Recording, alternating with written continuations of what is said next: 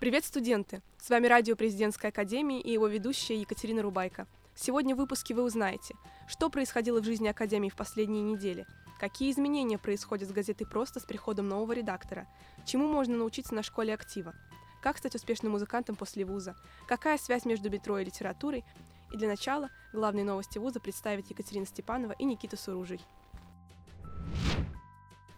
По мере углубления в учебу после летних каникул интересных новостей становится все больше и больше. Для начала мы расскажем о тех событиях, которые сообщает Московский кампус. Ректор РАНХИКС Владимир Мау наградил лучших волонтеров Академии на мероприятии «Волонтер года». Всего было 8 победителей в различных номинациях.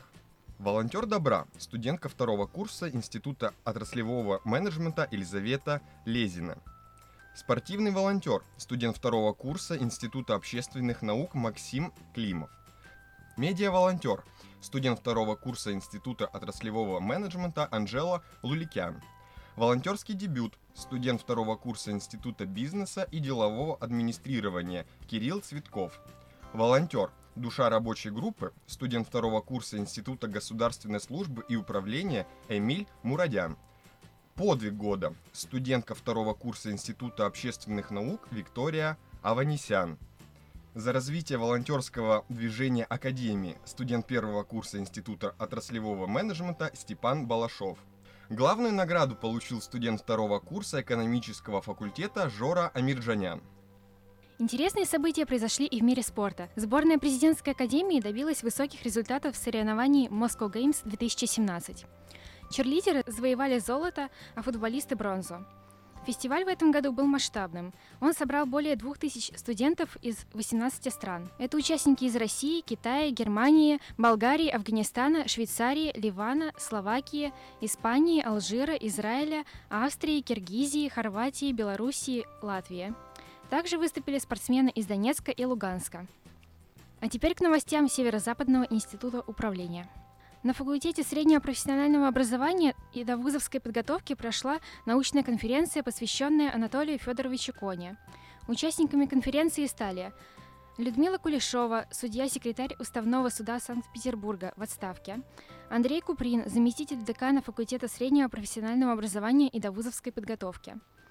Людмила Голдобина, Игорь Борисов, преподаватели высшей категории факультета среднего профессионального образования и довузовской подготовки – Николай Разуваев, заместитель декана юридического факультета Северо-Западного института управления. Студенты и абитуриенты, интересующиеся юриспруденцией, показали себя в конкурсе ораторского мастерства. Третье место заняли выступления Алексея Спиридонова «Дело Веры Засулич» и Асада Байрамова «Дело Мироновича». Второе место получили Елена Федотова с темой «Дело Николая Кашина» и Ксения Михайлова «Дело Веры Засулич». Первое место разделили Елизавета Малова, дело рабочих Коншинской фабрики, и Руслана Медведева, судебная речь адвоката Плевака из дела Бартенева. В рамках постоянной рубрики «Открытая академия» с лекцией перед студентами Северо-Западного института управления выступил посол Евросоюза в России Вигаудас Ушацкас, в ходе которой рассказал о текущих отношениях между странами Евросоюза и Россией – Студенты института не только задали вопросы опытному дипломату, но и устроили с ним небольшую полемику. В частности, их интересовали случаи ограничения работы российских СМИ в некоторых европейских странах. Несмотря на остроту поднимаемых тем, встреча прошла в дружеской атмосфере. Проектный офис Высшая школа государственного управления Северо-Западного института управления провел научно-практическую конференцию по проблемам управления муниципальными образованиями регионов, целью которой стала выработка мер по повышению эффективности функционирования системы местного самоуправления. 28 сентября, в первый день конференции, сразу на нескольких факультетах института прошли тематические круглые столы. 29 сентября в конференц-зале Петропавловской крепости прошло пленарное заседание, которое открыл директор Северо-Западного института управления Владимир Шамахов. В приветственном слове он подчеркнул актуальность вынесенных на обсуждение вопросов. Завершилась встреча выступлением победителя конкурса «Петербургский чиновник» 2016 года, староста деревни Трудовик Ломоносовского района Ленинградской области Ларисы Алпатовой. А теперь новость, которая должна заинтересовать всех студентов, начиная со второго курса. После каждого семестра подводятся итоги индивидуального рейтинга студентов Северо-Западного института управления. Этот семестр не был исключением. Результаты уже можно посмотреть на сайте нашего вуза. Напомним, что рейтинговая система строится из показателей, которые учитывают различные аспекты деятельности студента очной формы обучения – учебный, научный, общественный, культурно-творческий, спортивный – Теперь новость факультета социальных технологий. Состоялся выезд в школу актива. Он был организован для студентов первого курса. Студенческий совет рассказал про все возможности внеучебной жизни и показал, как нужно чувствовать факультет. Команда факультета социальных технологий в соревнованиях по легкоатлетическому кроссу заняла почетное второе место, а капитан команды Шадрина Виктория завоевала бронзовую медаль в личном первенстве. На сегодня все. С вами была рубрика «Новости». Следите за актуальными новостями Академии. Новый редактор – новая жизнь. Или как изменилась студенческая газета «Просто» с назначением нового главного редактора, расскажет в рубрике «Актуальное интервью» Лизавета Кейко и Анастасия Балан. Сегодня у нас в гостях Денис Олейников, исполняющий обязанности главного редактора газеты «Просто». Привет, Денис! Привет! А, насколько мы знаем, с 25 по 28 ноября будет проходить 10-й Всероссийский студенческий форум по связям с общественностью в сфере кино и телевидения PR Kit 2017. И газета «Просто» стала его официальным партнером. Расскажи, пожалуйста, подробнее об этом форуме нашим слушателям. Что из себя представляет Kit 2017? Мы стали официальным информационным партнером. А, форум PR Kit это форум по связям в сфере э, кино и телевидения. Вот э, ведущие спикеры в прошлых лет это директор Comedy Club, основатель Comedy Club Санкт-Петербург, эм, потом солист Animal Jazz, менеджер э, Animal Jazz, э, несколько таких топовых рекламных агентств тоже люди приходили, рассказывали. У меня вообще такая интересная история была с прошлогодним, позапрошлогодним форумом. Я узнал о нем в 11 классе, потому что спикером значился Познер. Вот. Я еще занимался там на курсах журналистики отдельно. А, подумал, что стоит на него сходить, мне вообще было очень интересно.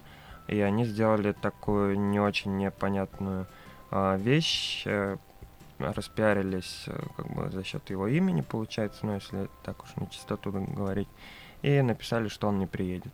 Вот. Э, как участник я это, конечно, не понимаю, но чисто с профессиональной точки зрения они как бы немного аудиторию свою расширили, там людей пригнали. А в чем заключается ваша работа на этом форуме? А, наша работа заключается в том, что мы будем освещать форум на в публичной странице нашей газеты просто. А в газете выйдет пресс-релиз, пост-релиз, анонс, так же, как и в паблике.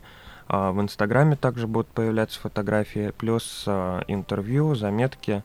В общем, ну, будем разговаривать со спикерами, и надеемся, что будет возможность э, привести газету, показать, как бы оставить ее на форуме. А что вам даст пиар-кит? Нам, ну, как обычно, пиар, собственно, и даст. То есть э, у нас как получается, мы рассказываем про них, они рассказывают про нас. А, единственное, пока я не слышал больше новостей от организатора, а, точно будет а, поддержка в, в соцсетях, у них раскрученная страница, у них раскрученный Инстаграм, вот, э, пытаемся договориться, чтобы это было и размещение на пресс-волах, и а также, ну, в общем, целиком полностью, чтобы газета в этом всем участвовала. Вот. Но мы официальный информационный партнер, у нас есть э, как бы зарегистрированная СМИ, есть этот документ, поэтому почему бы и нет, это уже с их стороны.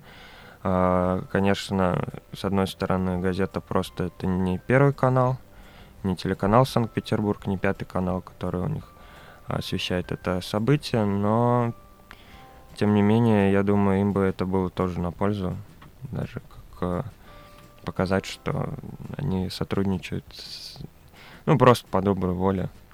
Какие перспективы дальнейшего развития ты видишь в газете «Просто»? Если так, как мы сейчас работаем, то, конечно, это дальнейшее сотрудничество. Вот сейчас много в нашей жизни появилось агентство ТАСС, э, тот же PR-кит, э, ну и в дальнейшем тоже как бы еще Максим Николаевич обещал провести такой тоже что ли форум э, студенческих СМИ, вот, э, организовать его, то есть тоже с ними как-то диалог. Не, ну в целом-то, как бы я, может, тут умираю уже за микрофоном, но у нас вообще как бы все замечательно, я просто уставший пришел. Вот, э, мы там, тут совет на ушах стоит, все радуются, все довольны, что газета подняли, там ТАСС, не ТАСС. В общем-то, именно от э, редакции я слышу, что у нас все круто, там замечательно, действительно так появилось наконец-то ощущение того, что то, что мы запланировали, это не просто может быть выполнимым, а это э, обычная задача, которую надо сделать, и все.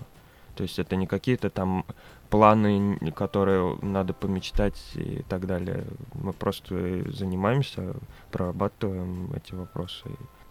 Хорошо, спасибо тебе, Денис, за интересную беседу. И хотим пожелать тебе удачи газете «Просто» на предстоящем форуме. А мы напоминаем, что для того, чтобы всегда держать вас в курсе событий, у газеты «Просто», радио Президентской Академии и Цветного телевидения есть официальные паблики ВКонтакте и других социальных сетях. Советую вам подписаться и следить за новостями нашего вуза.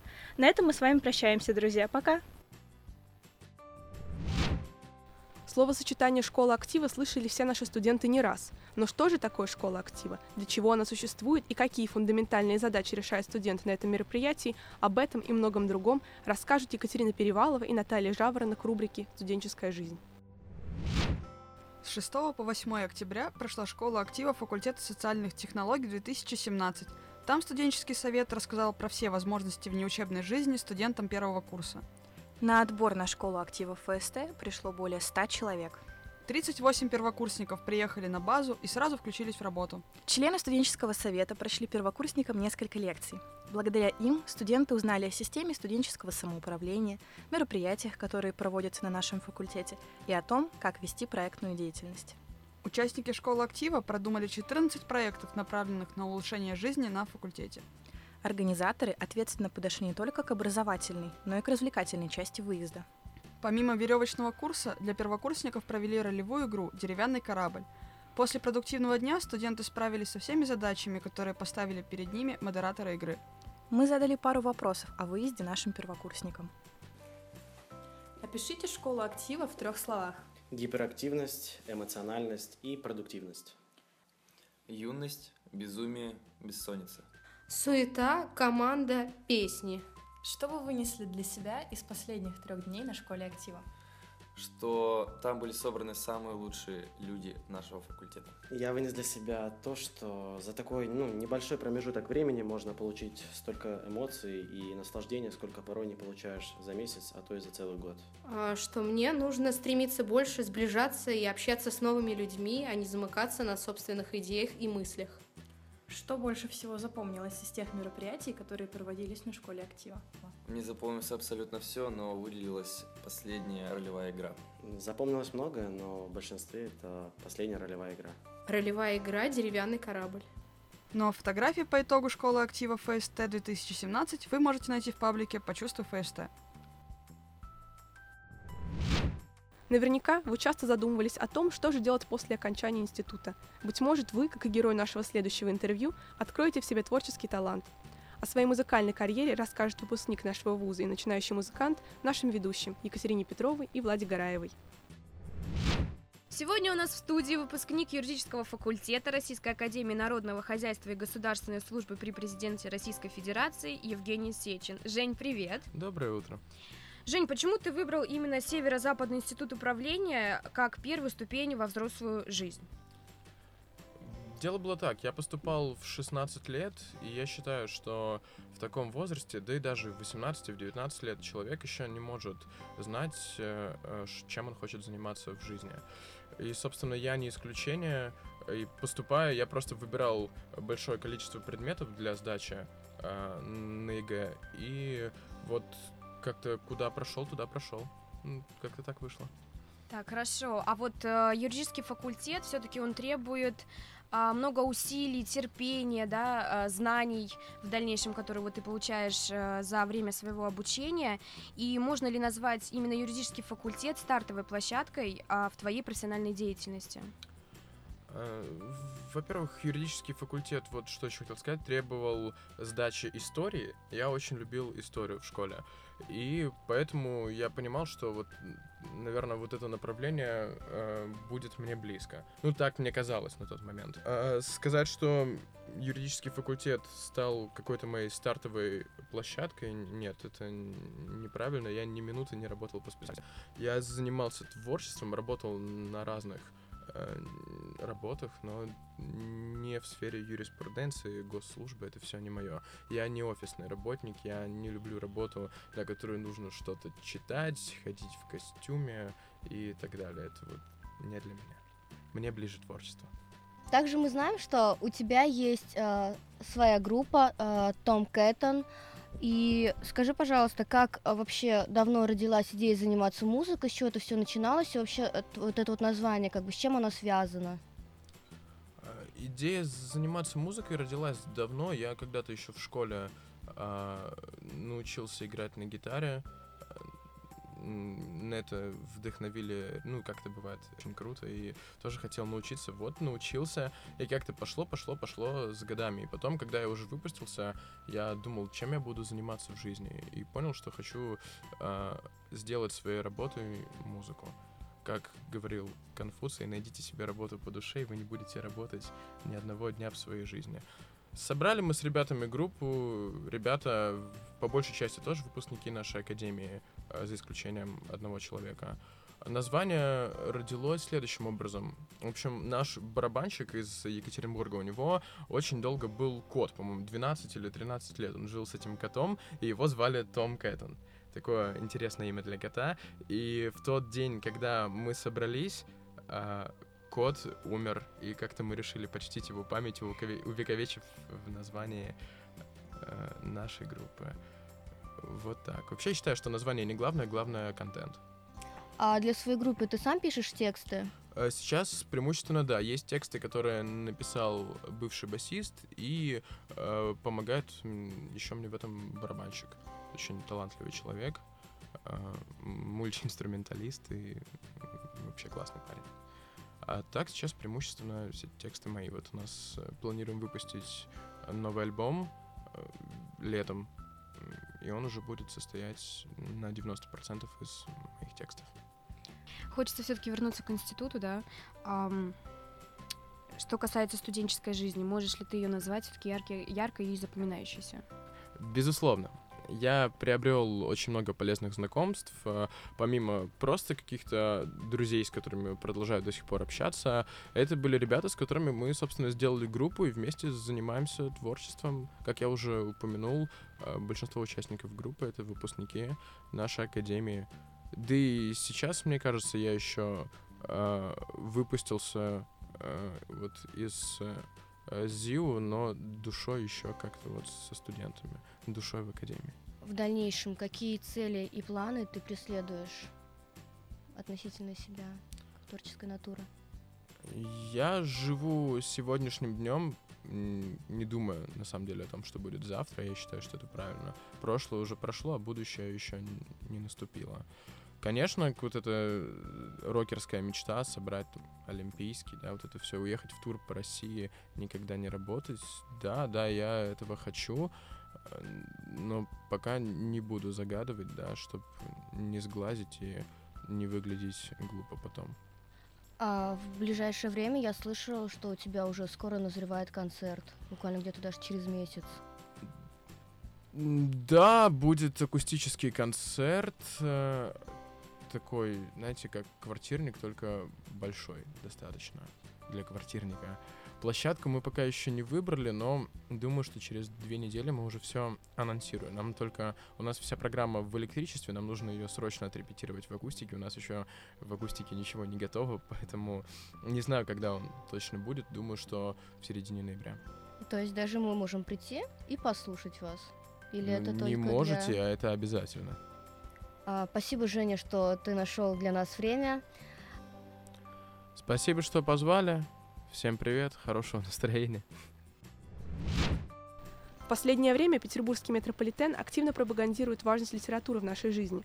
О самых красивых и интересных станциях метро нашего города в материале Дарьи Журы и Елизаветы Полуды в рубрике «Культурная жизнь северной столицы». Самая читающая страна в мире. Еще в прошлом веке на вершине этого рейтинга находился Советский Союз. Но в 21 столетии Россия сдает позиции к 2015-му лишь седьмая строчка топ-10.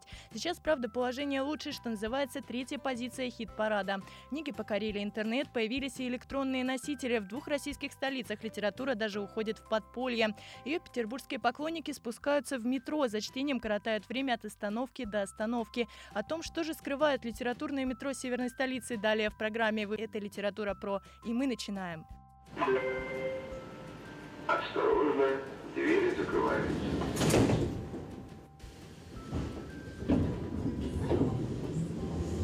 Утром в метро спускаешься сонный, вечером уставший. Какую там станцию объявляет, неважно, лишь бы свою, заветную. Но вот представьте голос из динамиков. Следующая станция – литературная.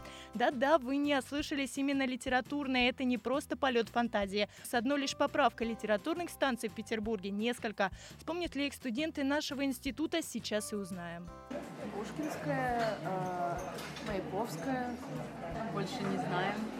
А, Пушкинская, Достоевская, Маяковская, вроде бы все.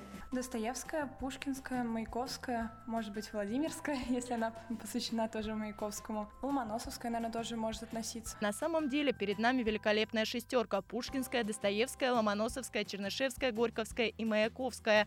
У каждой, как у модного дома, свой дизайнерский почерк. Станция автора «Преступления и наказания» строго серая. Из украшений старинные решетки и фонари. Не хватает лишь традиционного желтого цвета, разве что ветка метро оранжевая. Правда, намечается противостояние. Вечная борьба Петербурга и Москвы по ребрикам и бордюрам не ограничивается.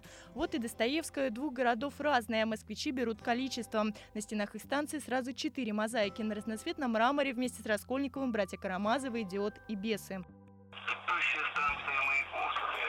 Самая яркая станция по традиции у Маяковского, как говорится, эпатажному поэту эпатажное метро. Правда, перформансы с морковью и репой в прошлом, провокация лишь цветовой гамме. Поэту коммунизма подстать только красный, такая отсылка к большевистской партии. Да и расположение соответствующее рядом с площадью Восстания размещает лишь избранных. Некий конфликт, правда, сохраняется.